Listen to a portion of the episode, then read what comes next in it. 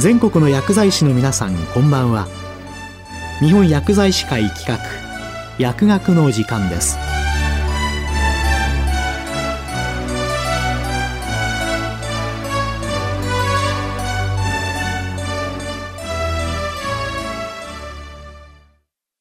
今日は日薬アワー薬局における新型コロナ対策その後と題して日本薬剤師会副会長田尻康則さんにお話いただきます。日本薬剤師会副会長の田尻と申します。2020年5月薬局における新型コロナ対策同じく6月に新型コロナウイルス感染症の拡大防止のための次元的特例的な処方箋の扱いと題してお話しさせていただいています。新型コロナウイルスとの戦いそして我慢が強いられてきたことを思うと改めて新興感染症の恐ろしさと現代社会の感染症に対しての脆弱さをここ2年半再認識させられました前回の放送後に行った薬剤師としての新型コロナ対応について振り返ってみましょう。放送後のトピックとしては、0410事務連絡の対応開始後、国内で新型コロナのワクチン接種、薬局での医療用抗原定性検査キットの販売と、無料検査事業、経口治療薬、そしてウイルス変異株の感染拡大への対応でしょう。ワクチン接種に関しては2021年2月から医療従事者、次いで高齢者や呼吸器疾患、心臓血管系疾患を有する患者と発症することにより重症化するリスクが高いと考えられる医学的ハイリスク者へ接種が始まりました。ワクチンなどの予防接種は以下の診療行為にあたり、医師法並びに保健師、助産師、看護師法により、医師は自ら実施でき、看護師は医師の指示のもとで実施することが認められています。接種を急ぐ必要があるため、官邸の強い意向で打ち手不足から違法性が阻却される状況で、歯科医師、それから救命救急士、臨床検査技師等にも特例的に認められました。薬剤師にも打ち手をとの声も上がりましたが、薬剤師が協力すべき業務として接種会場で、薬液充填を担当する、必要な医薬品の管理、例えばワクチンの調整、他に医師との連携のもとで余震の前に必要に応じて服薬中の薬剤等の確認、また会場となる施設の消毒や換気に関する助言相談対応にあたることとしました。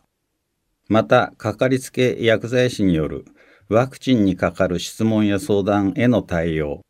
ワクチンを受ける方の使用薬剤の情報をあらかじめ把握できるよう丁寧な説明や支援、そして接種後の体調変化などの確認や副反応が疑われる場合の対応を行いました。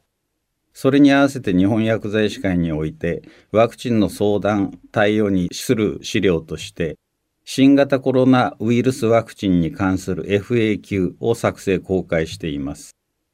また都道府県の要請により都道府県医師会等との連携によりワクチン相談窓口を設置した例もありました。ワクチン接種に関しては日本薬剤師会では昨今の社会情勢に鑑み、薬剤師によるワクチン接種が必要になった際、即座に対応できるよう、薬剤師における予防接種研修プログラム、これは講義と実技から構成されています。それを作成し、7府県薬剤師会で研修を実施しました。次に検査キットと無料検査事業に関して、厚労省は2021年9月、医療用抗原定性検査キットを薬局における薬局医薬品として取り扱われるものとし、薬局での販売を特例的に解禁しました。これは家庭などにおいて体調が気になる場合などにセルフチェックとして自ら検査を実施できるようにすることで、より確実な医療機関の受診につなげ、感染拡大防止を図るためです。体調が悪いことを自覚している人に対しては、医療機関の受診を促すことを原則とし、抗原検査は家庭などで体調が気になる場合にセルフチェックとして用いることとしました。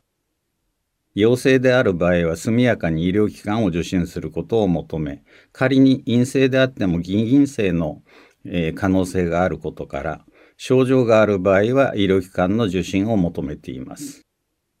また、必要に応じ、地域の医療機関などと相談の上、受診可能な医療機関や受診相談センターの連絡先のリストなどを作成、配布するなどの対応を求めてもいます。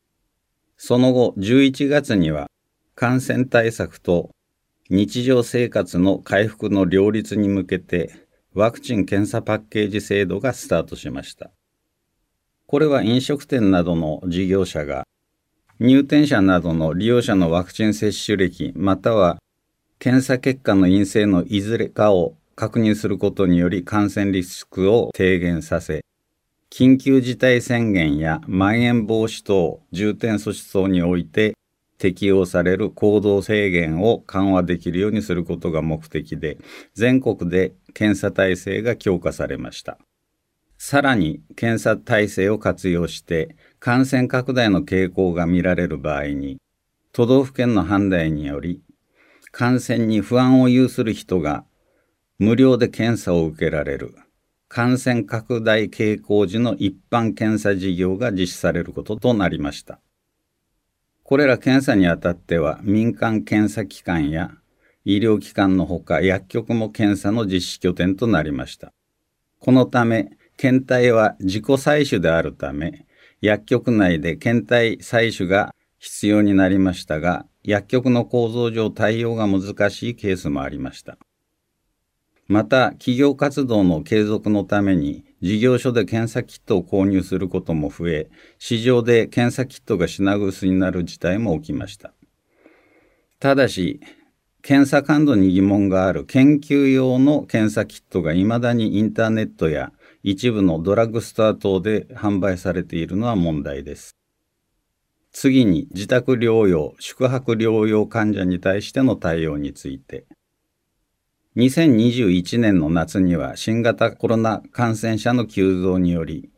入院療養では対応できない状況に至り、自宅療養や宿泊療養者に鎮痛解熱剤やステロイド剤の処方薬を届ける必要が出てきました。地域の薬剤師会と医師会が連携し、対応する医療機関と薬局のマッチングを行い、0410事務連絡に準拠し対応しました。しかし、対象薬剤の極剤化もあったようで品薄になり、入手困難になるケースも見受けられましたが、薬局同士で分譲し合うなど、工夫しながら窮地をしのぐ状態が続きました。その後、2021年12月末に国内初の経口薬であるラゲブリオカプセルが特例承認され、2022年2月上旬までに14万人分、2月末までに49万人分、5月末までに160万人分が MSD 社から納入され、5月末時点で19万人余りに使用されました。当初から確保量が限られていたため、都道府県は薬剤師会と連携してラゲブリオ対応薬局をリスト化し、対応薬局においては発売元の MSD のサイトに登録し、発注納入された経口薬を調剤し、0410事務連絡に準拠して投薬を行いました。続いて2022年2月10日には、パキロビットパックが特例承認されました。承認後、速やかに4万人分、2月末までに合計12万5千人分、3月末までに合計35万人分、5月末までに合計118万人分が納入されました。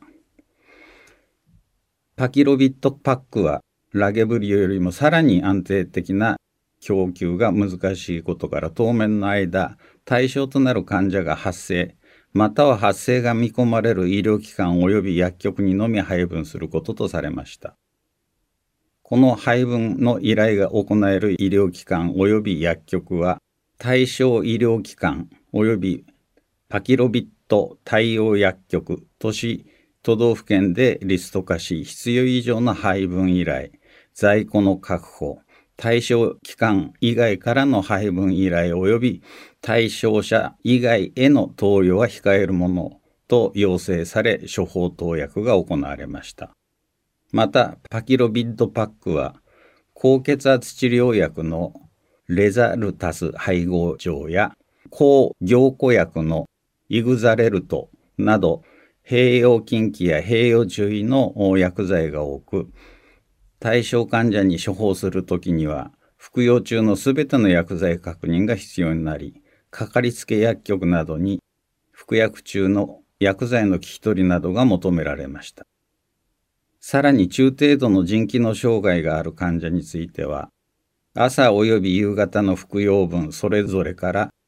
ニルマトレビル錠2錠のうち1錠を取り除き、取り除いた箇所に専用のシールを貼り付けて交付することが求められました。また、重度の腎機能障害患者への投与は推奨しないなどの注意が必要です。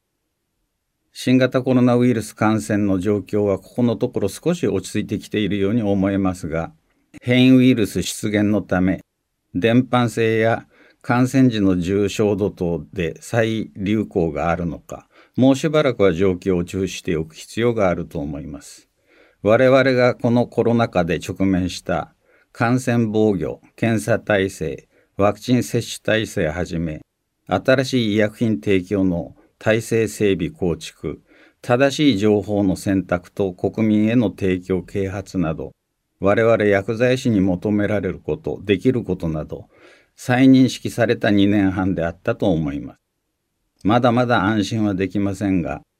薬剤師法第1条にあるように、薬剤師は調剤、医薬品の供給、その他薬事衛生を司ることによって、公衆衛生の向上及び増進に寄与し、もって国民の健康な生活を確保するものとするを再度認識していただき、今回のお話を終わらせていただきます。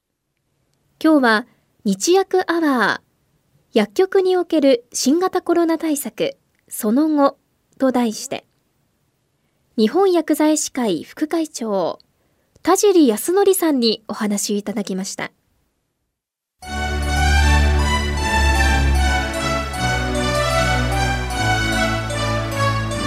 日本薬剤師会企画薬学の時間を終わります。